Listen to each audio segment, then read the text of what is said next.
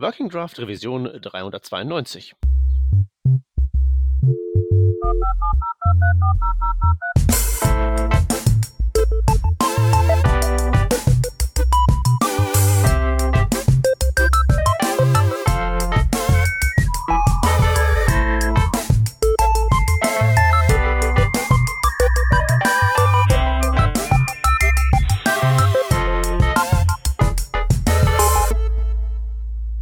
Wir haben uns heute hier versammelt mit drei Mann an Bord. Wir haben einmal dabei den Stefan. Servus. Und wir haben neben meiner Wenigkeit den Peter den Bastian an Bord. Hallihallo. Und der wird uns heute was erzählen über ähm, sein kleines Werk Kirby und speziell die Version 3. Ähm, alles, was ich jetzt über Kirby weiß, muss ich jetzt ganz ehrlich sagen, ist, äh, das ist ein Content-Management-System.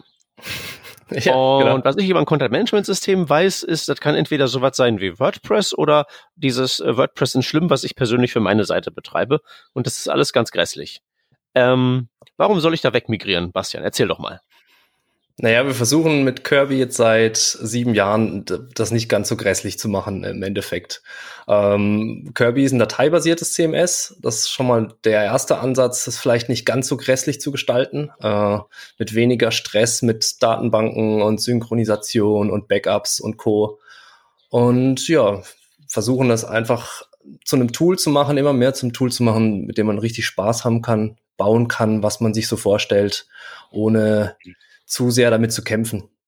Mhm. Okay, das heißt, die, das Ding kommt komplett ohne Datenbank aus und, und alle Inhalte sind in tatsächlich physischen Files auf der genau. Platte gespeichert. Ja, genau. Also wir sind tatsächlich ein klassisches dateibasiertes CMS. Das heißt. Seiten ähm, sind angelegt in Ordnern und Ordner haben Textdateien und in den Textdateien sind dann die Felder angelegt, mit einer relativ einfachen Syntax in den Feldern und die kann man äh, in den Textdateien und die kann man dann beliebig erweitern und mit diesem Dateisystem ziemlich flexibel in der Gegend rumfuhrwerken und Seiten bauen und Seitenstrukturen aufbauen von kann, klein bis richtig groß.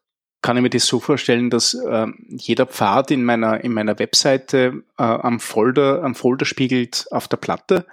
Oder hast du da auch so ein Datenmodell getrennt von, von den Inhalten oder ist es irgendwie, irgendwie vermischt? Also wir haben das, tatsächlich das eigentlich genau so aufgebaut, dass du mit, den Ort, mit der Ordnerstruktur auch die Struktur der Seite erstmal grundsätzlich aufbaust. Also eine klassische, eine klassische Baumstruktur, die dann irgendwie mhm. Ordner und Unterordner und Unterunterordner haben kann. Und die Dateinamen bauen dann auch den, die Pfade für die URLs. Und das kann man dann ergänzen durch diverse Techniken, um sozusagen noch zusätzlich Daten herzuziehen, in kleinere Module aufzuteilen oder ähm, ja, größere Sammlungen. Also da gibt's dann verschiedene Möglichkeiten, das noch aufzudröseln, aber grundsätzlich fängt es erstmal wirklich so an mit, einem, mit einer Baumstruktur. Cool. Okay. Um. Ähm, also ich ähm, würde dann, dann direkt mal so die Frage anschließen, ähm, wie kommt man denn auf den Trichter, sowas zu bauen? Ja, also bei mir war das so, ich habe ähm, selber auch bestimmt fast 15 Jahre lang Kundenprojekte gemacht in alle möglichen Richtungen und immer wieder ähm, ja Systeme gebaut, auch von klein bis groß, von irgendwie weniger, weniger komplex zu richtig komplex. Und ich habe halt immer wieder von vorne angefangen und Sachen dann angepasst und jedes Kundenprojekt war so unterschiedlich, dass ich dann das Gefühl hatte, dass das, was ich bisher hatte, passt nicht so richtig. Und ähm, dann kam irgendwann mal ähm, ein Kunde an und wollte ein Newsletter-System und hatte kaum Budget dafür, wollte einfach nur so eine kleine möglich kleine Lösung haben, um ähm, einfach in irgendwie Textdateien äh, Texte reinzutragen und daraus entstehen dann Newsletter-Templates und dann können sie die eben nehmen und verschicken. Und ähm, mir kam dann der Gedanke, das mit einem PHP-Skript zu machen, das sich dann Textdateien ausliest, HTML-Templates draus baut und das war so einfach und schnell gebaut, dass das sich irgendwie ziemlich cool angefühlt hat. Und aus dem Ding ist eigentlich die Idee entstanden, dass man das ausbauen könnte, ein CMS draus machen könnte. Und damals kam dann eben auch passend dazu ein Kunde von mir an, die genau sowas gesucht haben für ihr Portfolio damals, ein Designstudio. Und dann ist es immer mehr gewachsen. Die haben es dann wiederum an ihre Kunden ver vertickt und ähm, immer mehr, es hat immer mehr Fans gewonnen und es wurde immer flexibler und für mich war halt klar, okay, das Dateisystem ist so flexibel, dass ich es eigentlich an fast jedes Projekt anpassen kann, ohne immer diesen riesen Aufwand betreiben zu müssen.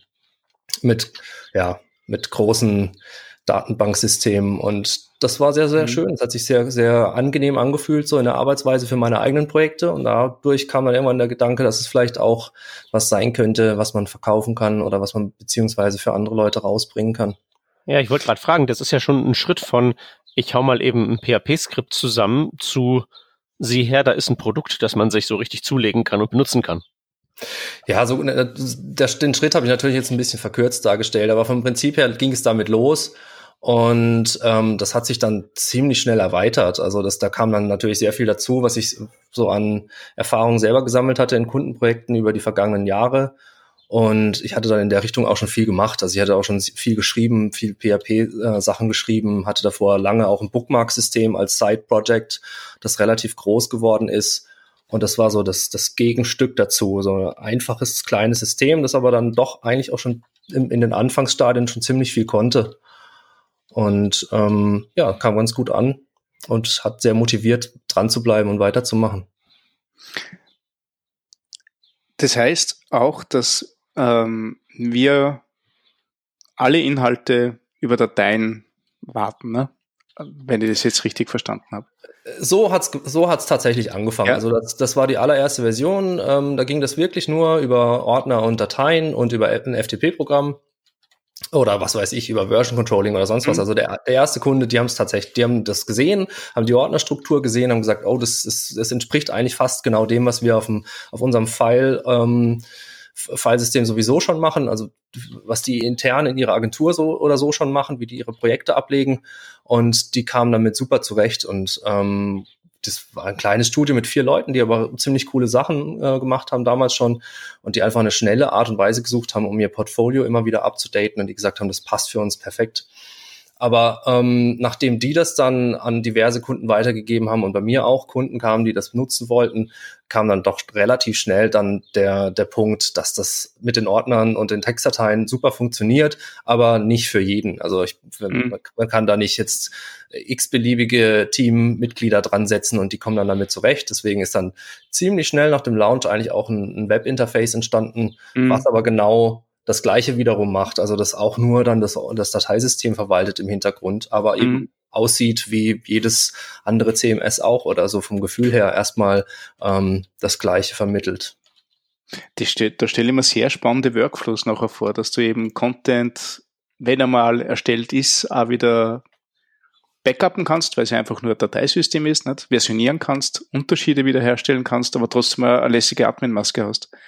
Das ist, das ist tatsächlich einer der großen Vorteile davon, dass es halt auch, es ist recht, es ist eigentlich auch ziemlich stabil, dadurch, dass du ähm, eben immer das Dateisystem als Ausgangspunkt hast und damit e, ziemlich wild auch in der Gegend rum synchronisieren kannst. Also gerade mit sowas wie ähm, mit Git oder so lassen sich da richtig schöne Sachen mhm. bauen und gerade sowas auch zum Beispiel mit, äh, mit mehreren Server-Setups, dass dann Dinge halt lokal liegen bei dir, wenn du sie entwickelst und dann kriegst du sie aber sehr einfach eben auf den Server geschoben und von dem einen Server auf den nächsten Server und man kann dann auch mhm. Sachen spiegeln oder sowas mit simpelsten Methoden.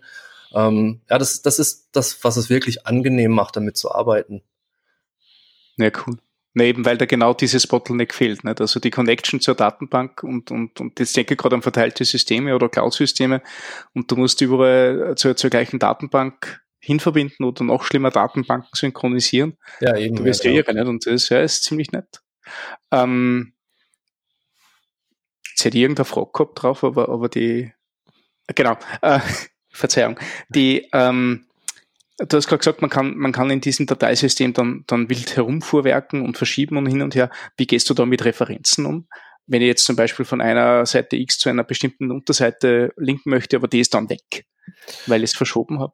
Also grundsätzlich bauen wir das System erstmal so auf, dass es so möglichst ähm, menschlich lesbar sein soll wie möglich. Also das heißt, die Textdateien sind so aufgebaut, dass man sie lesen kann in jedem beliebigen Editor, dass man sie auch versteht als ähm, nicht technischer Mensch. Ähm, die, die Dateinamen sind so aufgebaut, die Ordnernamen sind so aufgebaut. Das ist uns ziemlich wichtig im Hintergrund.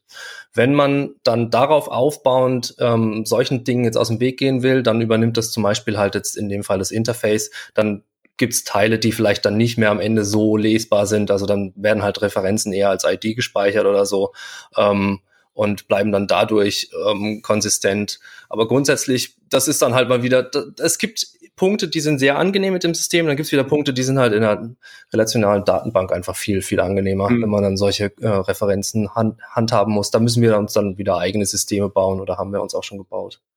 Hm, ja, ich wollte gerade fragen, was so die, ähm, so die offen, also die offensichtlichsten Vorteile des Systems sind ja klar. Ähm, ja.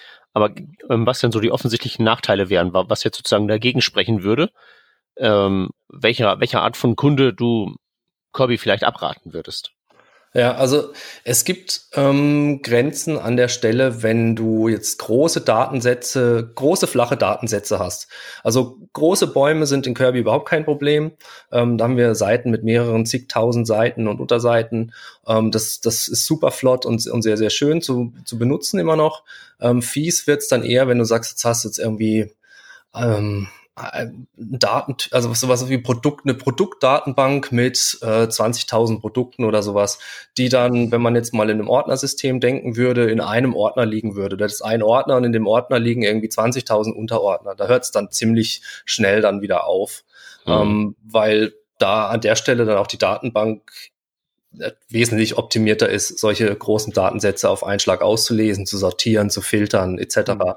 Ähm, da gibt's. Das ist wahrscheinlich, weil du einen direkten Filezugriff machst, nicht? Du lässt ja, das ja, Directory genau. aus und du kriegst halt das rein, was da ist, ne? Absolut, genau. Ja. Also das ist dann, mhm. das ist das definitiv das Bottleneck an der Stelle. Also wir haben so eine, ich würde mal sagen, wir haben so eine 80-prozentige äh, Abdeckung von, von Use Cases, die mit dem Dateisystem eigentlich schneller sind als mit Datenbanken, gerade wenn man jetzt wirklich so an ähm, relativ klassische Webseitenprojekte denkt. Und dann halt so Teile, die müsste man, die muss man dann einfach anders machen. Aber wir haben auch an der Stelle halt viele ähm, Schnittstellen, um das ähm, abzufedern. Also zum einen gibt's natürlich auch einen Cache, also kannst auch so, wenn es jetzt nicht zu extrem wird, auch viele Sachen mit dem Cache abfangen. Ähm, aber wir haben mittlerweile in Kirby 3 vor allem auch ähm, Anbindungsmöglichkeiten mit sogenannten Virtual Pages nennen wir das, dass Daten äh, eben nicht zwangsweise aus dem Dateisystem kommen müssen oder Seiten nicht äh, zwangsweise aus dem Dateisystem kommen müssen, sondern dass die auch aus einer Datenbank ausgelesen werden können. Und damit haben wir dann so eine Art Hybridansatz, dass man dann eben große Teile von der Seite aufbauen kann mit, mit den Ordnern. Und wenn man dann an so, so äh, solche Datensätze kommt, wie das, was ich jetzt gerade beschrieben habe, also große Listen in irgendeiner Form, dass man die dann zum Beispiel halt aus einer klassischen Datenbank weiterhin zieht oder aus mhm. irgendeiner API und dann zwischenspeichert oder so. Also das, ähm, das lässt sich dann damit machen. Kannst du dann wahrscheinlich auch zu großen Produktdatenbanken verbinden und von dort die, die, die Inhalte auslesen. Das heißt, du brauchst keine, keine neue Datenbank dazu, sondern das geht mit bestehenden Systemen, genau. wo du die, die ja. Die, die, die Architektur ist da erstmal offen. Also wir haben da jetzt keine spezifischen Schnittstellen, die sagen jetzt, du musst jetzt das oder das oder das verwenden, sondern im Endeffekt das, was mit PHP passbar ist oder abrufbar in irgendeiner Form, lässt sich dann auch in, in Unterseiten verwandeln, äh, verwandeln oder in, in Sammlungen verwandeln. Ähm, ja, das sind so, das wäre wirklich so das klassische Bottleneck an der Stelle. Okay. Dann würde ich sagen, ähm, der eigentliche Anlass hier ist ja die Version 3. Ähm, mhm. Also so das dritte, der dritte große Wurf, sag ich mal. Da würde mich jetzt ja erstmal interessieren, nachdem wir jetzt ja mal vorhin über die initiale Geschichte ähm, gesprochen haben. Was war denn eigentlich der zweite Wurf? Also was war der Schritt von Version 1 zu Version 2? Also genau, wir, grundsätzlich gibt's uns jetzt seit 2012. Ähm, da da habe ich das Ganze noch allein gestartet als Nebenprojekt. Und da ist es dann recht allmählich oder gemütlich vor sich hingewachsen, erstmal mit, ähm, ja, mit, mit diversen Kunden, dann immer mehr Leute, die es dann auch gekauft haben. Und ähm, die erste Version vom Interface, von diesem Webinterface, was das dazu kam, das war schon noch sehr, sehr basic. Also das ähm, hat okay funktioniert für kleinere Seiten. Wenn dann was Größeres draus wurde, dann wurde es schon ziemlich schwierig. Und der größte Wurf mit V2 war, dass wir das halt wirklich massiv ausgebaut haben ähm, zu einem ja, zu einem voll funktionsfähigen Content-Management-System, also Admin-Interface für ein Content-Management-System. Und das ist jetzt auch schon wieder fünf Jahre her. Also die Version 2 kam, glaube ich, 2014 raus. So, und fünf Jahre später haben wir dann V3 rausgebracht.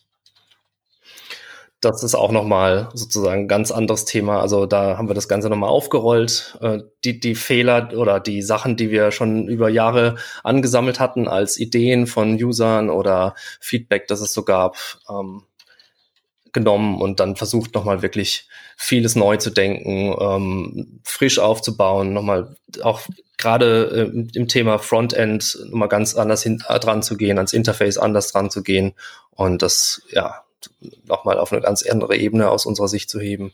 Mhm. Dann äh, schieß los, erzähl, was kann Version 3?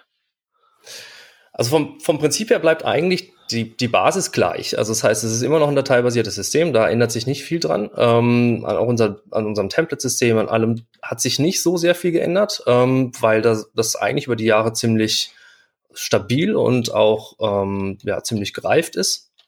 Aber das Webinterface, das, äh, da, das hat einen Riesenschritt nach vorne gemacht. Also da war der Ansatz von uns zu sagen, okay, wie können wir diese Flexibilität, die man im Dateisystem hat, ähm, wie können wir die auch ins Interface bringen? Und das war ziemlich schwierig, ähm, beziehungsweise auch ziemlich interessant, einfach mal diesen Ansatz zu gehen und zu sagen, wenn man jetzt fünf Jahre an einem System schon gebaut hat, äh, oder nee, das stimmt ja gar nicht, sogar noch viel länger eigentlich, ähm, nochmal von vorne anzufangen und zu überlegen, wenn ich jetzt, wenn ich die Chance hätte, von vorne anzufangen, wie würde man es dann aufbauen? Ähm, und der eine große Schritt für uns jetzt technisch gesehen war dann zum einen erstmal auf äh, Vue.js zu bauen, was es, was das Webinterface angeht. Und uns komplett zu verabschieden von der Technik, vom, von, vom Technikaufbau, den wir davor hatten. Und zum anderen auch ähm, von, von den Prinzipien her, wie man ähm, als User oder als Programmierer am Ende das Panel nutzen kann, um diese Flexibilität eben zu erzeugen, auch im Interface.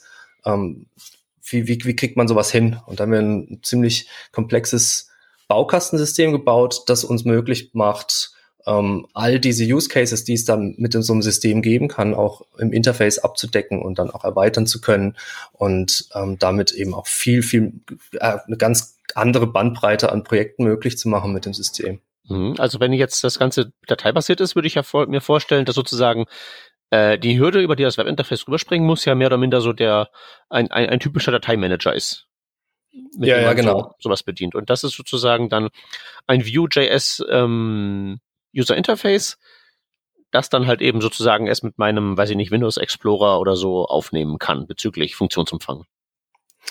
Ja, ja, genau. Also auf der einen Seite ja, das und zum anderen äh, versucht es natürlich oder haben wir, haben wir eigentlich den Anspruch, dass wir ähm, dass wir genau das abbilden wollen, was am Ende an Daten entsteht für die, für die Benutzer. Also wenn man sich jetzt überlegt, ein, Editoren, äh, ein Editorenteam sitzt an, an einer Webseite, die wollen ja nicht drüber nachdenken, was da jetzt im Hintergrund passiert und ob da jetzt Ordner und Textdateien entstehen, sondern die sind ja eigentlich wirklich nur an ihrem Datenbestand interessiert. Und wir haben sozusagen versucht, ähm, ein System aufzubauen, das jegliche Kombination von Daten in irgendeiner Form abbilden kann, ob das jetzt komplexe Formulare sind oder ob das jetzt ähm, äh, Bilddateien oder äh, sonstige Dateien sind, die zu so einer Seite mit dazugehören, ob das jetzt eine Userverwaltung ist oder sowas. Also wie, wie kann man so ein System ähm, dann eben auch so aufbauen, dass der Editor sich dran setzt und sagt, okay, ich verstehe das sofort, was da passiert. Das ist, das ist meine Seite. Sie fühlt sich so an, als ob sie für mich gebaut wurde und es ist nicht einfach nur irgendeine Maske, die ähm, jetzt mal so grob für mich angepasst wurde, aber eigentlich gar nicht so wirklich passt zu dem, was ich da eingeben will. Okay, verstehe. Okay. Also ich wollte nur gerade sagen, das ist ja dann nicht nur, nicht nur, wie du gesagt hast, ein, ein, ein File Explorer, sondern du, du machst ja auch jeden erdenklichen Editor dann zu diesem File Explorer dazu. Ne? Ähm, was ich noch nicht ganz verstehe, ist aber, ähm, na, jetzt bin ich, jetzt bin ich derailed, sorry. das ist, dürfte die Hitze sein, ja. aber. Okay.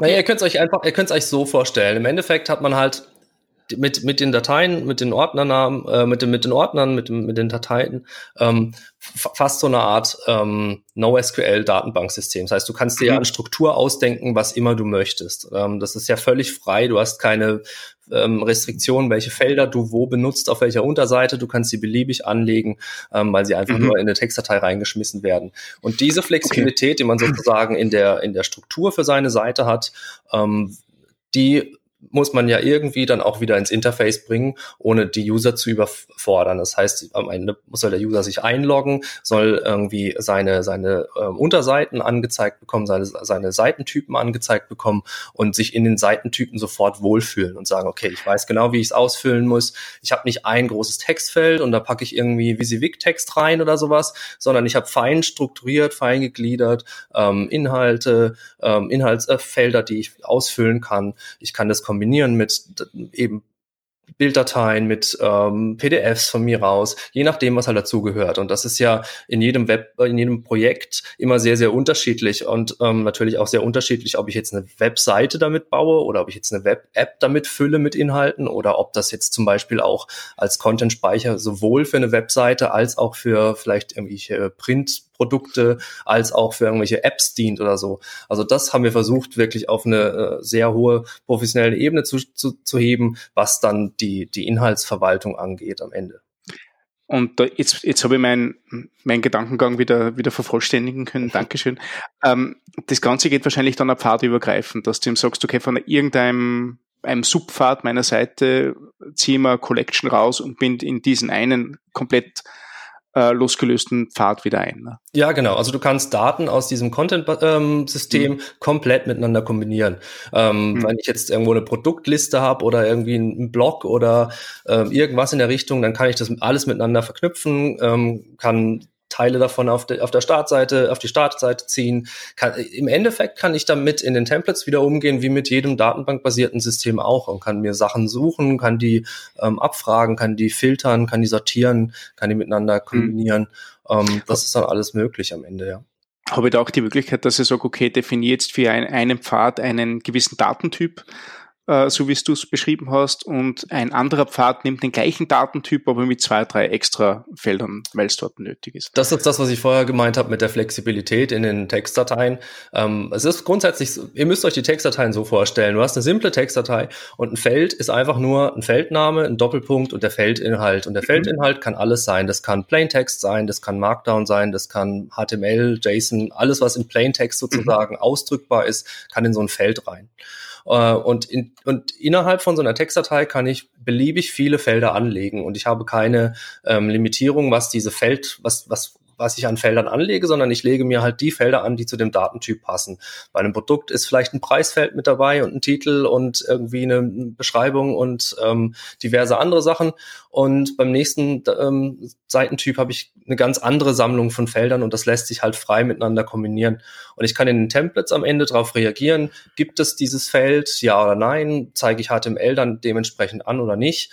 Ähm, Daher kann ich das sozusagen mhm. frei ähm, auch am Ende entscheiden. Ich kann Felder schon hinzufügen, die ich vielleicht noch gar nicht benutze oder ich benutze sie für meine Webseite, aber in meiner API habe ich ähm, ganz oder äh, ich benutze sie auf meiner Webseite nicht, aber in der API werden sie mit ausgegeben ähm, für eine fiktive ähm, App oder für irgendeinen ähm, anderen Dienst, der dann wieder darauf zugreift.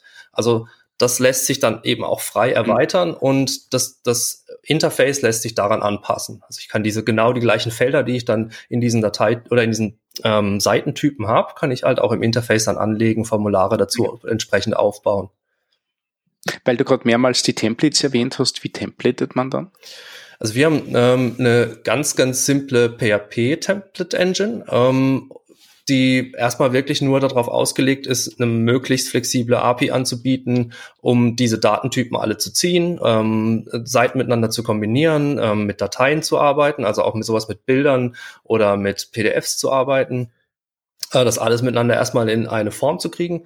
Ähm, und die Template Engine an sich ähm, ist aber erweiterbar. Das heißt, ähm, wenn jetzt ein Team sagt, okay, Twig ist mir lieber oder Blade-Templates sind mir lieber oder was weiß ich, Handlebar oder sonst irgendwas, dann, ähm, dann kann man auch die Template-Engine austauschen. Aber unsere Template-Engine per Default ist erstmal PHP plus HTML. Cool. Ja, es ist wirklich, ähm, je mehr ich drüber nachdenke, diese NoSQL-Analogie macht Sinn. Ja, das ist es ta tatsächlich. Also du hast dann halt sehr viel Freiheit damit. Ähm, es hat witzigerweise auch ähnliche Probleme.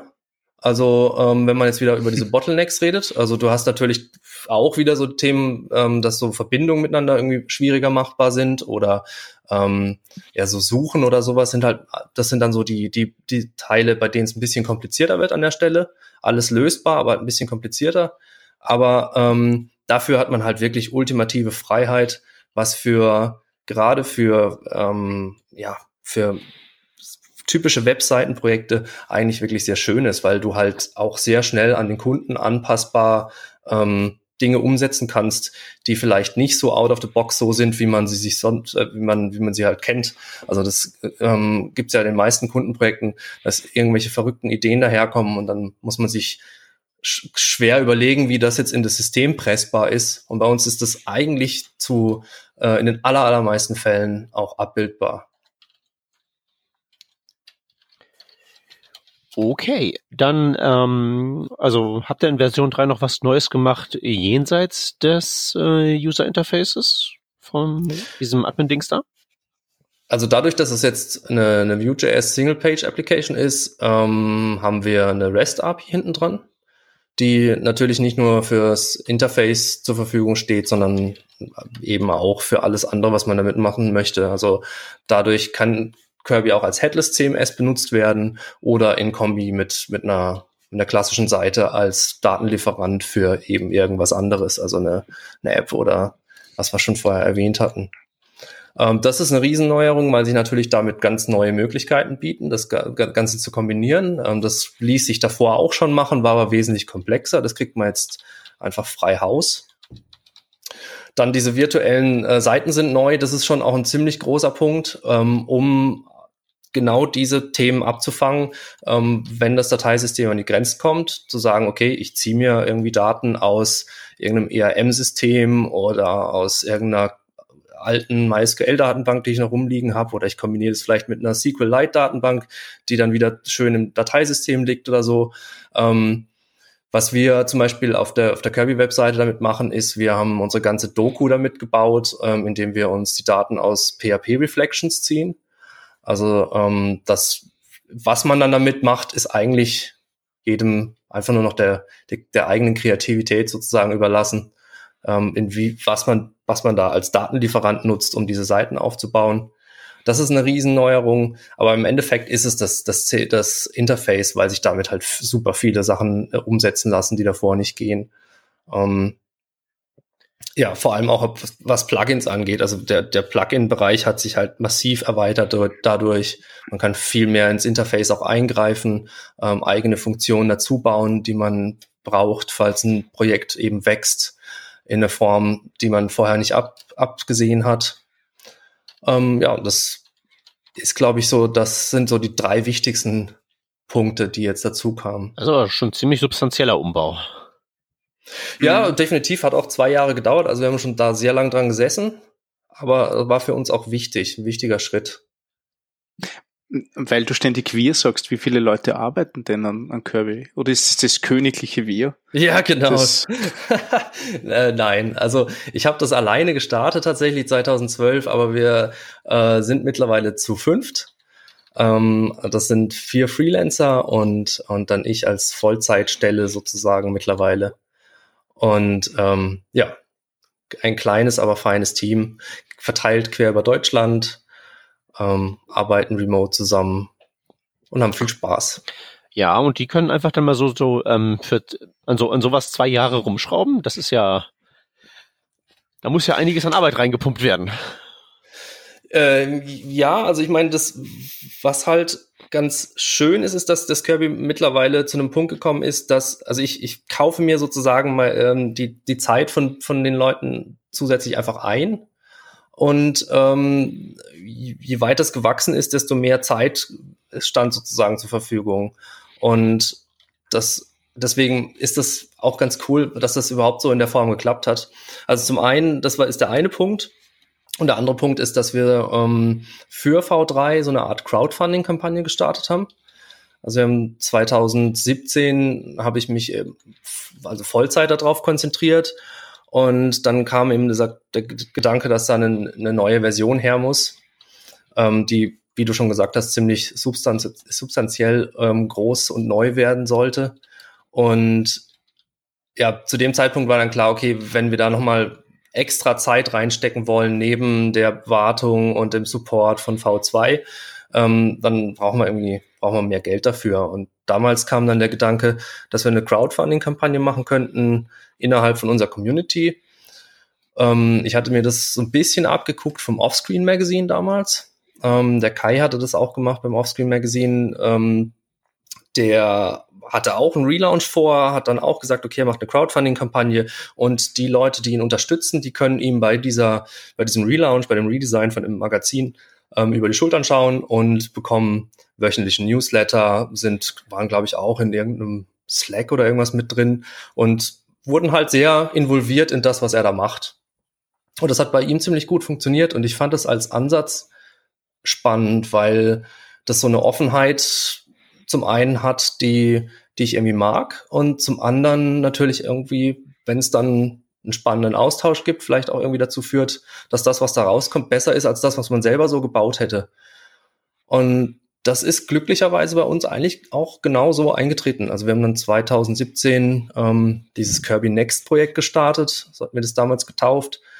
Und auch mit diesem Versprechen, ähm, ihr könnt jetzt schon Lizenzen kaufen für eine neue Version, die noch gar nicht existiert. Ähm, von, das war natürlich auch ein bisschen Vertrauensvorschuss. Äh, also was dabei rauskommt, wusste ja zu dem Zeitpunkt keiner. Ähm, und wenn ihr diese Lizenzen schon im Vorfeld kauft, dann könnt ihr bei allem zuschauen, was wir, was wir im Hintergrund so machen. Und das war halt wirklich das, ich wusste nicht genau, inwieweit das geht, aber es ging dann sehr weit. Also wir haben dann wirklich einfach jede kleinste, jedes kleinste Detail äh, gezeigt und diskutiert und die Gruppe wurde immer größer. Es waren am Ende über 400 Leute ähm, in, in einem Slack-Kanal, in dem ja, in dem wir dann einfach regelmäßig Updates geschickt haben zu allem Möglichen, also Designentscheidungen, äh, irgendwelche technischen Fragen, äh, Code-Beispiele, ähm, auch so Feature-Ideen, die wir ja davor schon lange gesammelt hatten, dann durchdiskutiert, die, die Implementierung durchdiskutiert. Also das wurde erstaunlich aktiv und erstaunlich spannend, was da so an Diskussionen entstanden ist. Ähm, es war jetzt zwar nicht die 400 Leute, die uns da unterstützt haben finanziell, aber dann doch eine ziemlich große Gruppe von vielleicht 50, 60, die da wirklich immer wieder aktiv mit dabei waren, ähm, sich dran beteiligt haben. Und ähm, ich glaube, die Version ist tatsächlich auch so wie sie jetzt entstanden ist, nur so entstanden, weil das so passiert ist. Ja, aber es ist ja quasi sozusagen dieser, äh, dieser, diese schnelle Iterieren, von dem ja immer alle reden. Und ja. das, das, Feedback einsammeln ist natürlich dabei. Also es sind, sind dann sozusagen äh, 400 Leute gewesen, die, also ist ja jetzt nicht Crowdfunding, ist ja, wie du es beschrieben hast, mehr so eine Art Vorbestellung letztlich. Kann man das so mhm. sagen? Ja, Vorbestellung zum einen, ähm, Crowdfunding, ja, Crowdfunding halt dadurch, dass, dass es auch Supporter-Packages gab, da hat man jetzt nicht, hat man jetzt keine Lizenz bekommen, aber wir hatten so, so diverse Abstufungen, deswegen war es so ein bisschen ähnlich. Also mhm. man konnte uns einfach nur unterstützen, äh, man konnte ein Upgrade kaufen und man konnte eine, eine volle Lizenz kaufen. Das waren so die, die Abstufungen dafür. Und ja, so eine Mischung aus Crowdfunding und Vorbestellung. Ähm, ja, aber das, du hast vollkommen recht. Also da, dadurch ist es zu un, für uns wirklich zu diesem Prozess geworden. Ähm, wir haben dann, ja, ich, ich glaube, wir hatten auch am Ende zwölf Alpha-Versionen und irgendwie, keine Ahnung, 14 Beta-Versionen oder sowas. Einfach nur, weil wir ununterbrochen halt neues Zeug rausgehauen haben. Und egal wie fertig oder unfertig das jetzt war. Also das Schöne daran war, dass, dass das sehr familiär wurde da in diesem Slack und dass so die Hürde gebröckelt ist, da jetzt irgendwas rauszugeben, was vielleicht total verbuggt ist zu dem Zeitpunkt noch, aber ähm, trotzdem vielleicht halt schon einen Mehrwert hat oder beziehungsweise trotzdem schon ähm, beurteilt werden kann, ähm, bis eben auf vielleicht ein paar Fehler. Und damit hatten wir dann auch ein, ja, ein extrem schnelle, einen extrem schnellen Feedback-Loop, der immer und immer wieder zurückkam zu allem Möglichen. Das war total geil. Hm. Also ich ähm, finde das auch interessant, weil das ähm, Geschäftsmodell mit so ähm, Kauf eine Software ja. Ähm, ist ja jetzt auch nicht, sagen wir mal, das, was heutzutage so ähm, jeder noch so macht. Das ist ja so ein ja. bisschen, äh, kann man ja ruhig sagen, ist ja heutzutage eher exotisch, so ohne Subscription und so. Ja, ja, ja. Ähm, aber ich glaube, dass, dass er tatsächlich dann solche Sachen wie halt eben, ähm, dass man muss ja solche Aktionen wie die eure, also den, das, den Bau von sowas großem Neuen ja irgendwie vorfinanzieren. Ja. Und das ist halt, glaube ich, genau das Ding, was man, womit halt eben solche Modelle heutzutage noch ganz gut funktionieren können. Ja, und wir hatten halt erhofft, und das ist, glaube ich, am Ende auch dabei rausgekommen, dass es halt für beide Seiten irgendwie was bringt. Also jetzt mal unabhängig von dem finanziellen Teil, dass es uns halt weiterbringt auf der einen Seite, aber dass es vielleicht auch die, die uns dazu gucken, weiterbringt. Also ich habe dann auch viel Livestreams gemacht, am Ende, glaube ich, über 30 Livestreams ähm, produziert.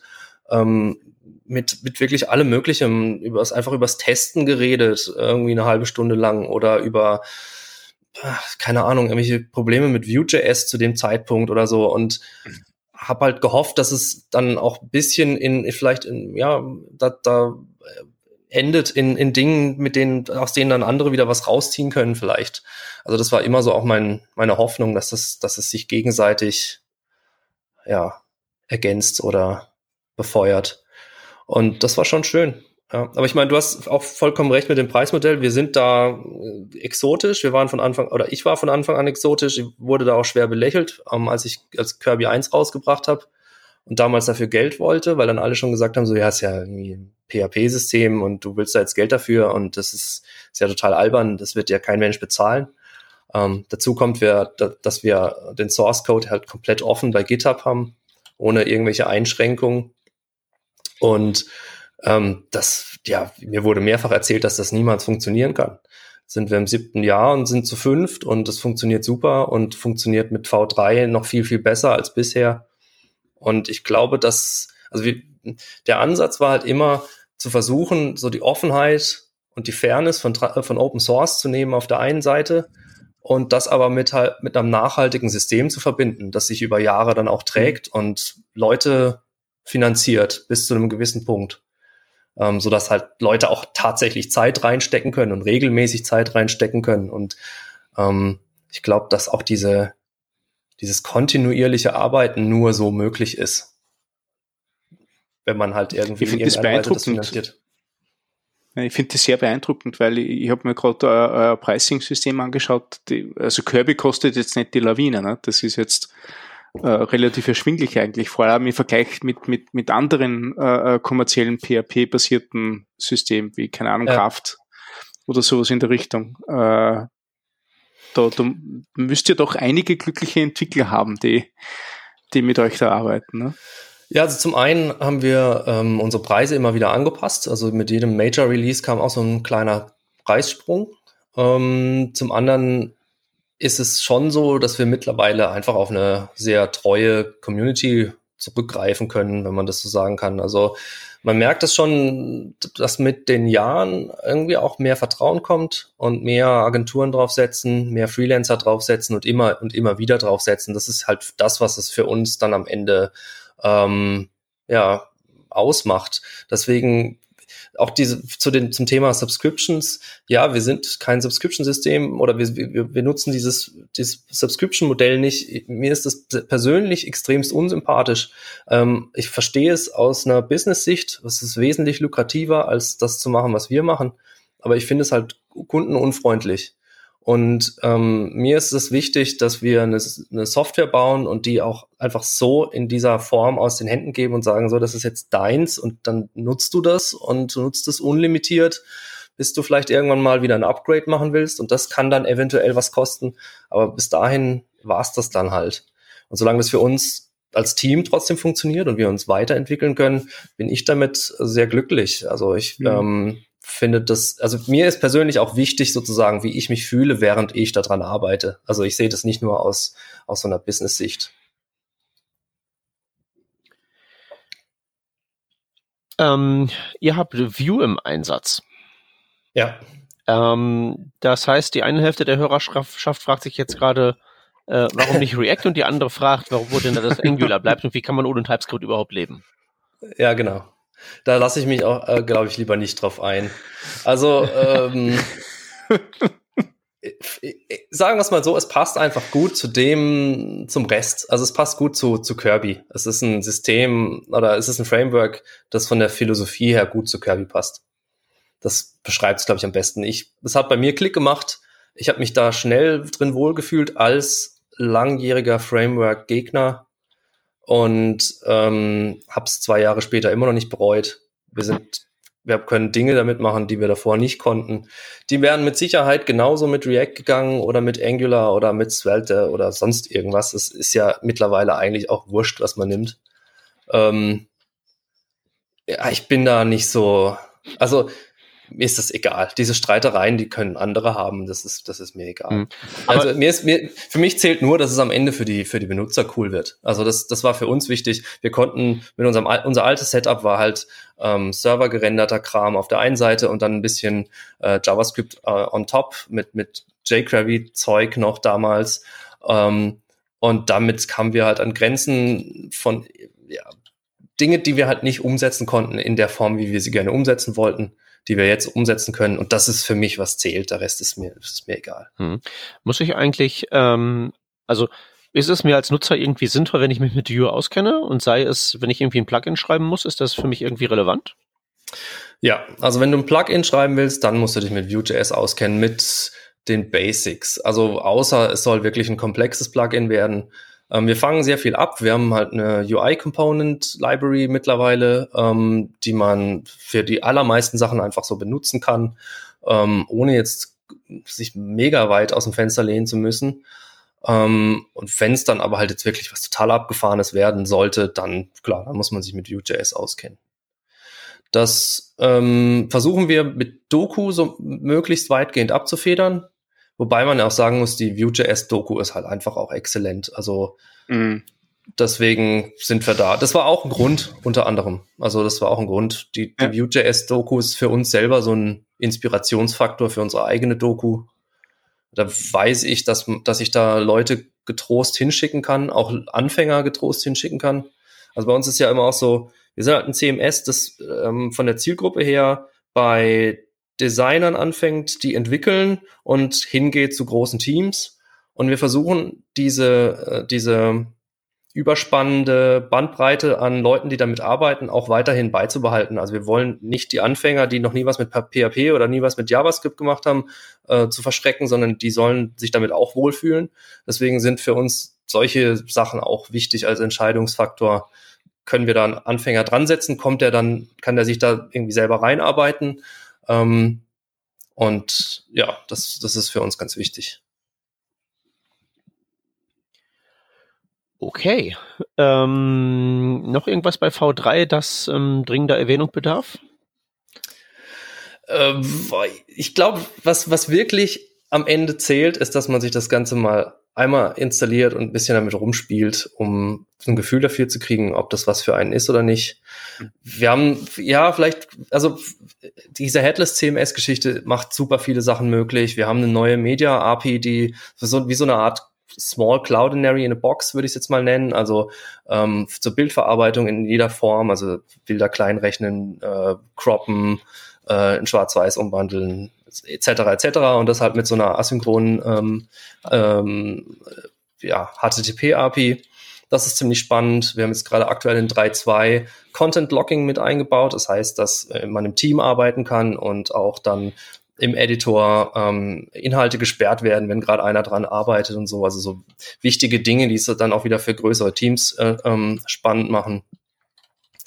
Ich glaube, was für uns diese Virtual Pages, da sind wir noch am Anfang, das ähm, zu beschreiben, was man damit eigentlich alles machen kann. Ich hatte es schon ein bisschen erwähnt, aber da kommen, glaube ich, noch einige Sachen, die, die da jetzt schon im, im Kern schlummern, aber noch gar nicht wirklich so bewusst wahrgenommen werden, die sehr spannend sind. Ja, wir haben noch auch viel vor. Also wir haben auch äh, noch eine lange Roadmap vor uns für die nächsten Monate. Ich wollte gerade genau danach fragen, was kommt denn als nächstes?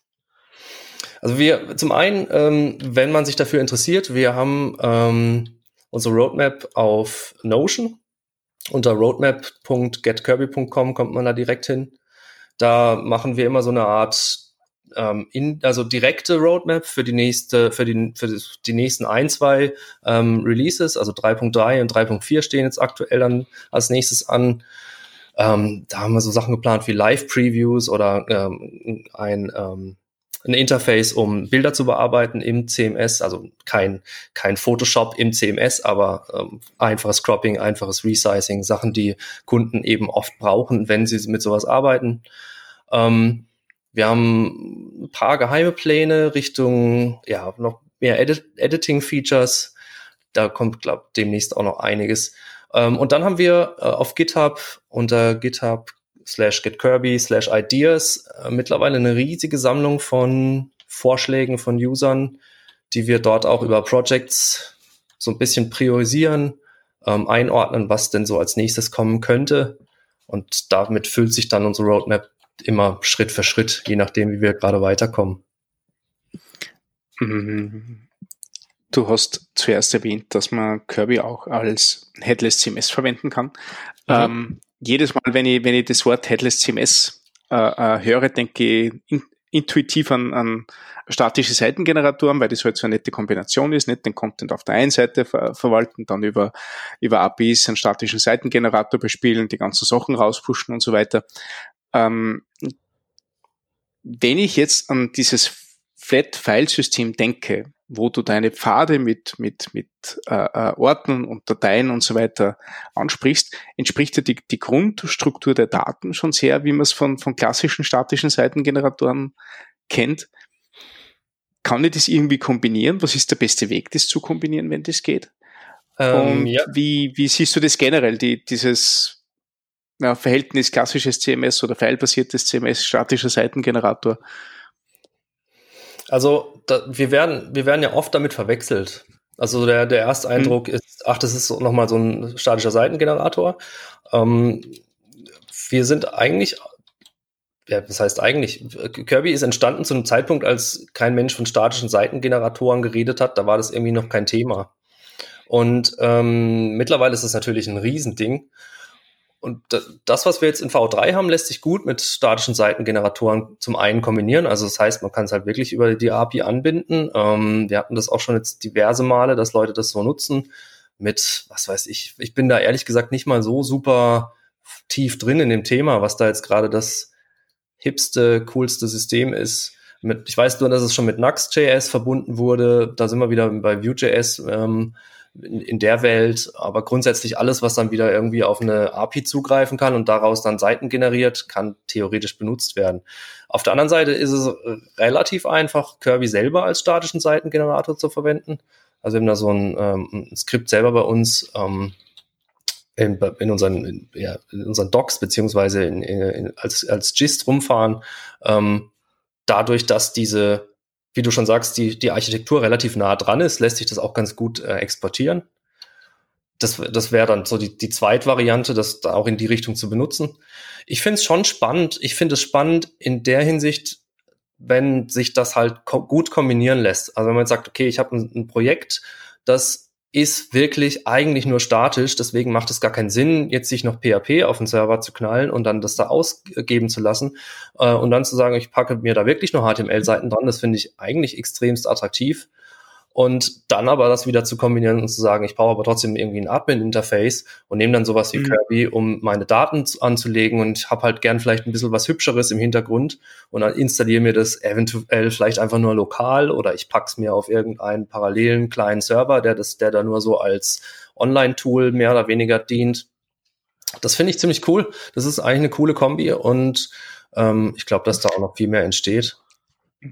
Also ich glaube, äh, und, und vor allem aus Erfahrung glaube ich, dass, dass, dass äh, genau diese Kombi das auch ausmacht. Also wenn du sagst, dass Kirby, dass man Kirby als statischen Seitengenerator verwenden kann, super cool, weil dann brauchst du das auch nicht zweimal machen.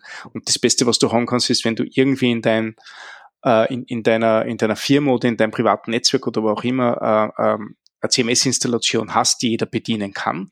Ja äh, wo man auch Ergebnisse sieht direkt. Das ist, glaube ich, das Allerwichtigste, was ich, was ich bei dieser ganzen äh, Seitengenerator-Thematik mitgekriegt habe. Die Leute müssen sofort sehen, was sie geändert haben. Ja.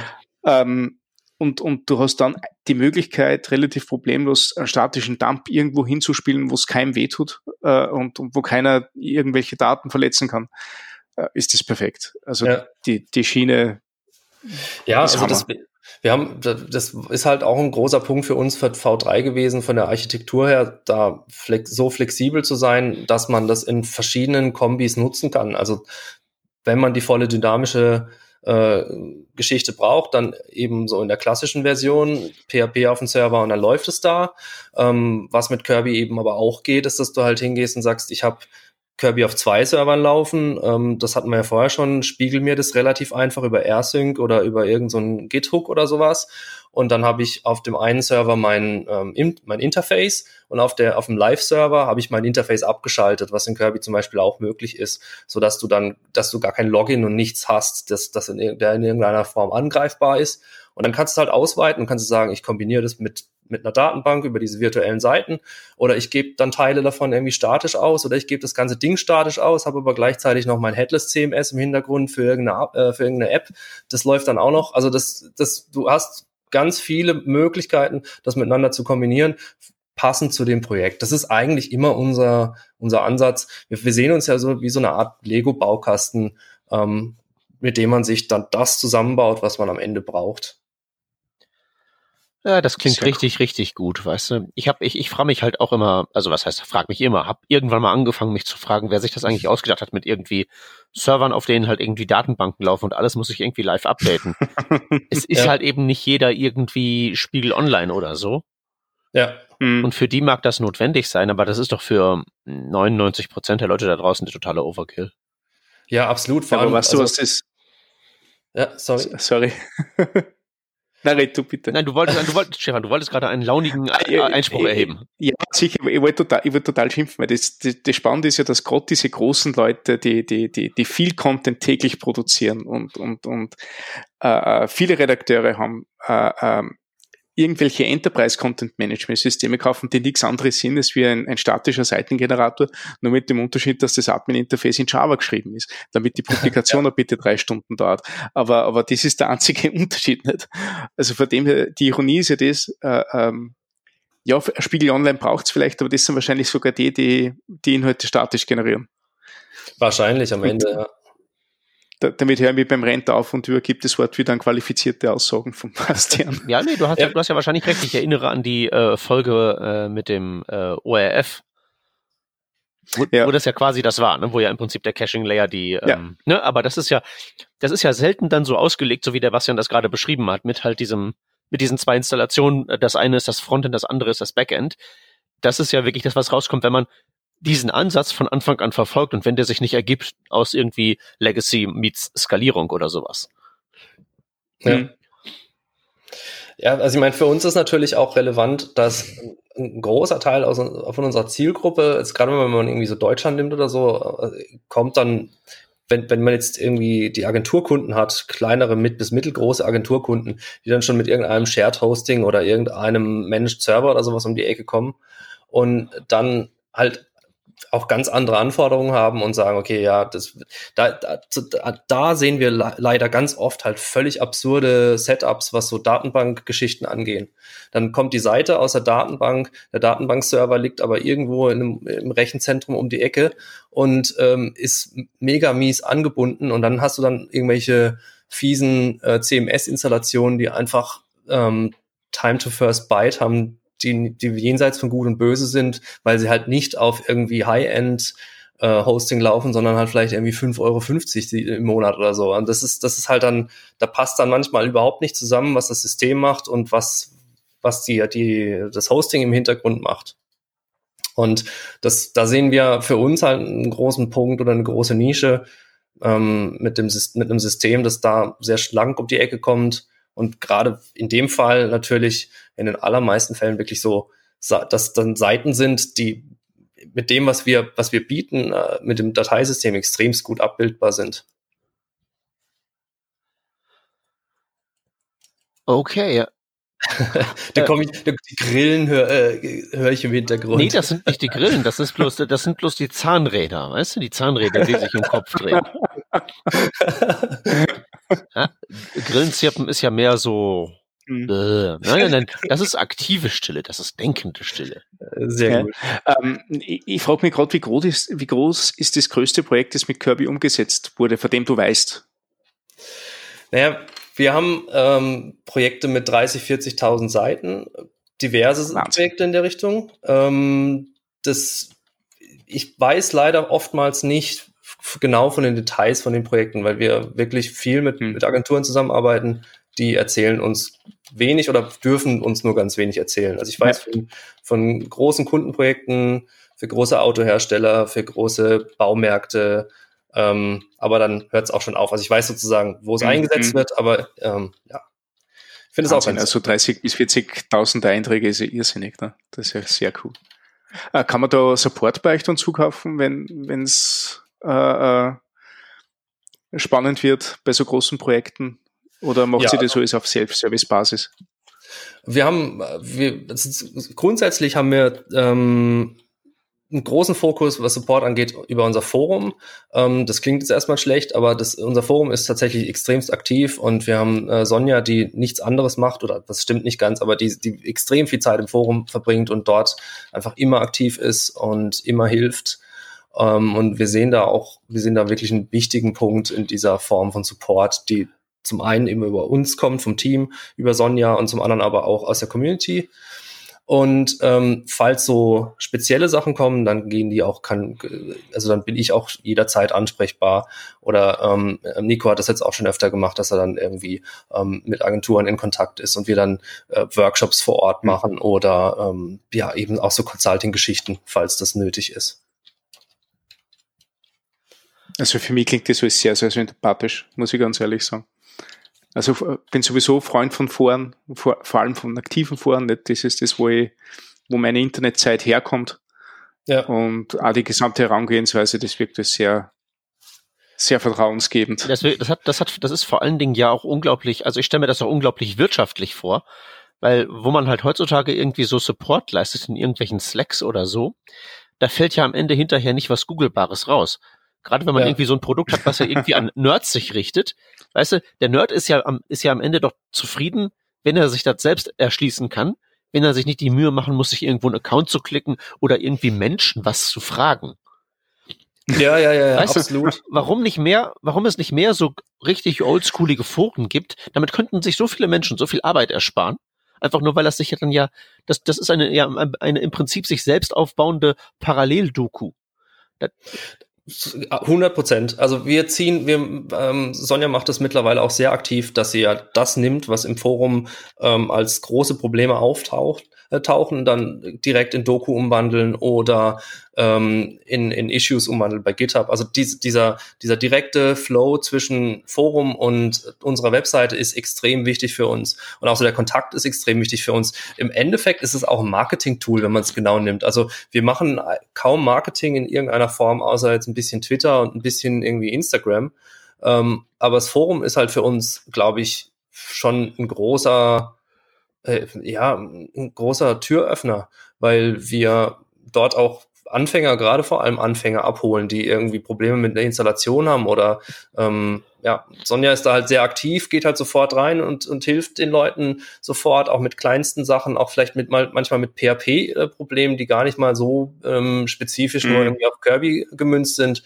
Und wir kriegen das ganz oft als Feedback, dass das der überzeugende Punkt ist am Ende, warum man sich für das CMS entscheidet. Und das ist super schön zu hören und für uns ähm, sehr, sehr wichtig. Foren sind auch gar nicht mehr so uncool, wie sie mal äh, lange gestellt werden. Ja, aber ich glaube, ich glaube, ähm, das geht wieder zurück zu Foren. Es gehört, es geht, das, das sehe ich auch so, ja. Ja, ja. Ich, ich, ich wünschte mir manchmal, die Forum, die Forensoftware wäre ein bisschen besser. Also mit Discord. Ich wollte gerade fragen, was hast du, was hast du denn da im Einsatz? Ich bin da gerade mal durchgescrollt. Das ist ja eigentlich fluffy, so mit Endless Scroll und so. Äh, jetzt, also Discourse ist schon, ist schon ganz okay. Also es wird ja auch sehr aktiv und sehr viel eingesetzt. Ähm, das ist von, ich glaube, das ist von den Machern von Stack Overflow sogar. Wenn ich das oh, richtig Okay, ja, die, die kennen sie mit Kommunikationsplattformen eigentlich aus, ne? Es ist halt ein Monster. Also es, mhm. ist, es ist schon riesig. Wir hosten das auch nicht selber, wir haben das bei der, bei denen hosten. Und ähm, es macht alles, was es soll. Es ist wesentlich besser als so die althergebrachten Staub, Staubforen, aber an manchen Stellen wünschte man sich dann doch ein bisschen mehr, dass es vielleicht ein bisschen mehr wie, wie ja, ein bisschen moderner wären, hier und da. Aber es ist, es ist, also, was es super macht, ist, äh, es macht halt alles richtig, was so Realtime-Kommunikation angeht. Das heißt, man kann wirklich sehr schnell miteinander kommunizieren. Man sieht, wenn einer, äh, wenn einer schreibt, ähm, die Dinger poppen da in Echtzeit auf. Alles ist, eigentlich ist alles cool. Sie haben viele schöne Features auch für uns als Team, ähm, um zu sehen, wie, wann war der jetzt zuletzt aktiv ähm, oder gibt es User, die jetzt zurückkommen nach ein paar Monaten, mit denen kann man dann vielleicht auch nochmal ganz anders umgehen. Also es, es, ist echt gut gemacht insgesamt, aber es ist ein, es ist ein Monster trotzdem. Ja gut, aber wenn du halt mhm. halt auf irgendeinen Hoster Geld draufwerfen kannst, ist ja egal.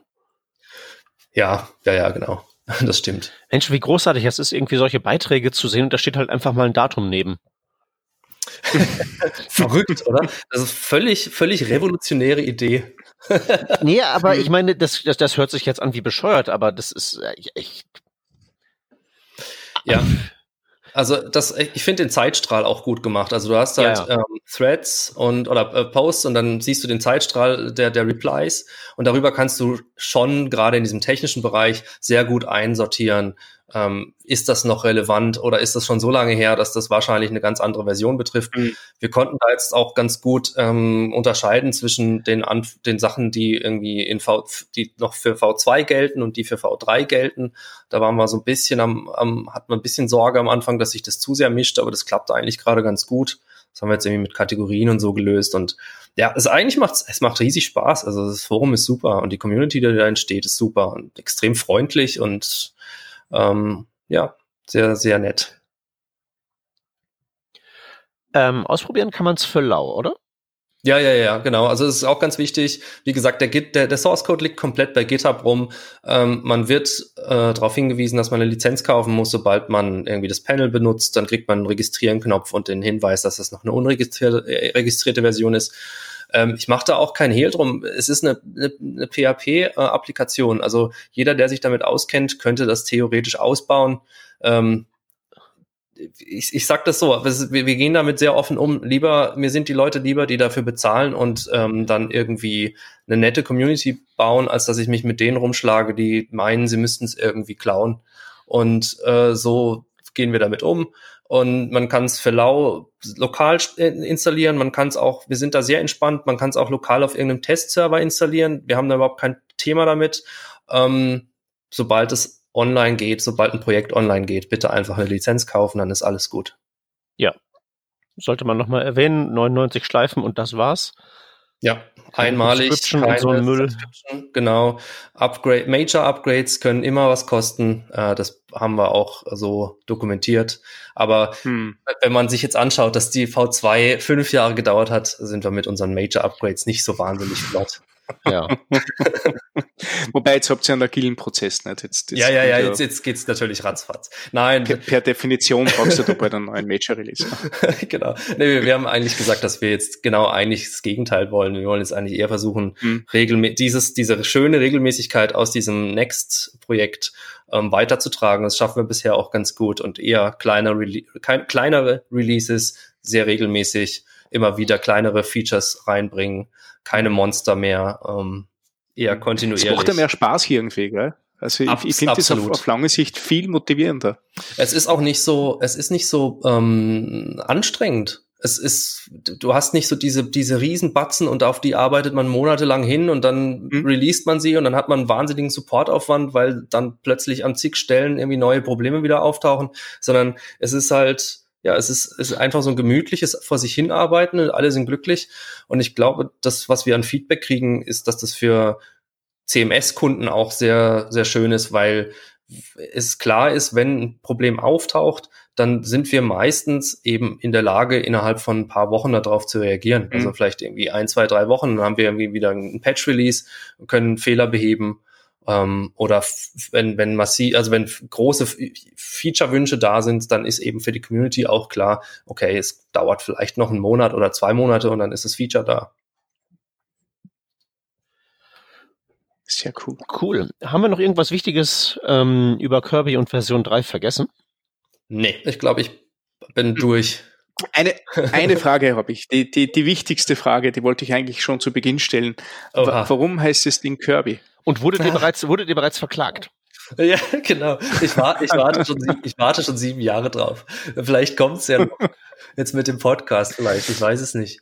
Ähm, es gibt keine gute Geschichte. Es ist, es ist trostlos. Ich, ich habe nichts zu erzählen. Ich habe irgendwie.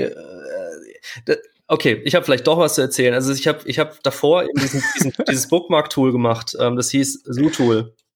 Also das, war, mhm, das mhm. wurde relativ groß mit ein paar hunderttausend Usern, war finanziell völlig unerfolgreich und eine Katastrophe und Riesendatenbank dahinter und ist mir völlig über den Kopf gewachsen zu irgendeinem Zeitpunkt.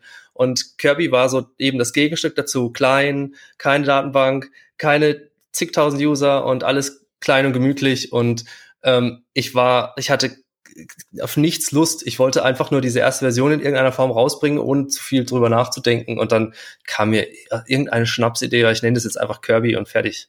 Also das ist mehr oder weniger die Geschichte dahinter. Also es, gab den, der einzige Ansatz war, sich möglichst wenig Aufwand mit äh, dem, dem Branding für mhm. Version mhm. 1 zu machen. Mhm. Hat sich aber ganz gut ja. gehalten eigentlich bis jetzt. Ja, das, das Spannende ist, ist dass, dass der Name so, so schlüssig wirkt oder so, so, so rund wirkt mit dem gesamten Konzept, das du jetzt erzählt hast. Ich, ich, ich kann es auch gar nicht beschreiben, warum.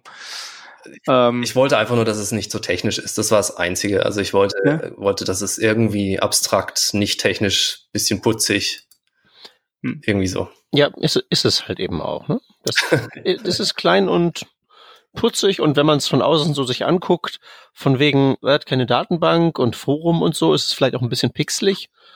Aber ist ja okay. Ja. Wunderbar.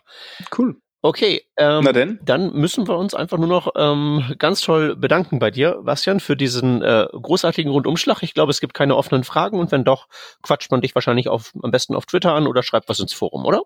Ja, absolut, genau. Super. Das sind die besten Wege.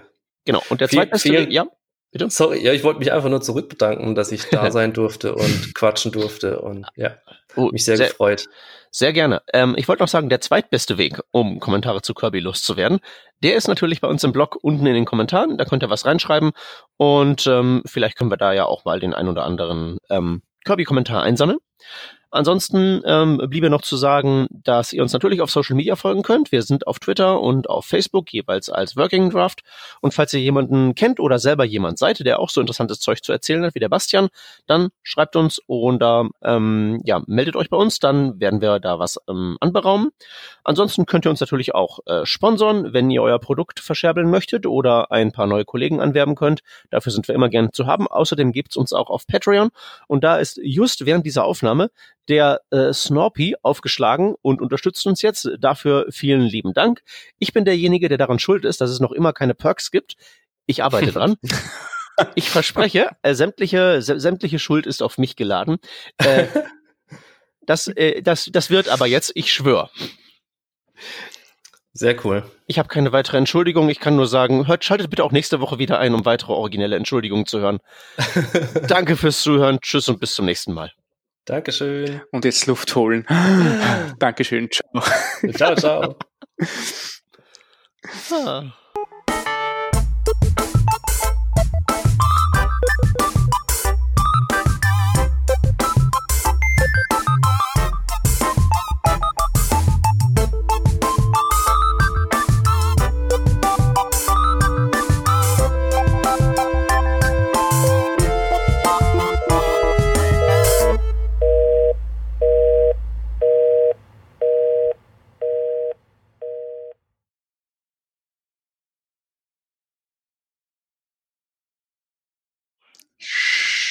Stopp. Stopp. Revision, keine Ahnung. 391 oder so. 392. 392. Was, wie benennt ihr das jetzt immer? Äh, Revision. Ja, nee, ich meine, eure Dateinamen müssen die jetzt, sind die zwingend einer Na. Na. Ref 392.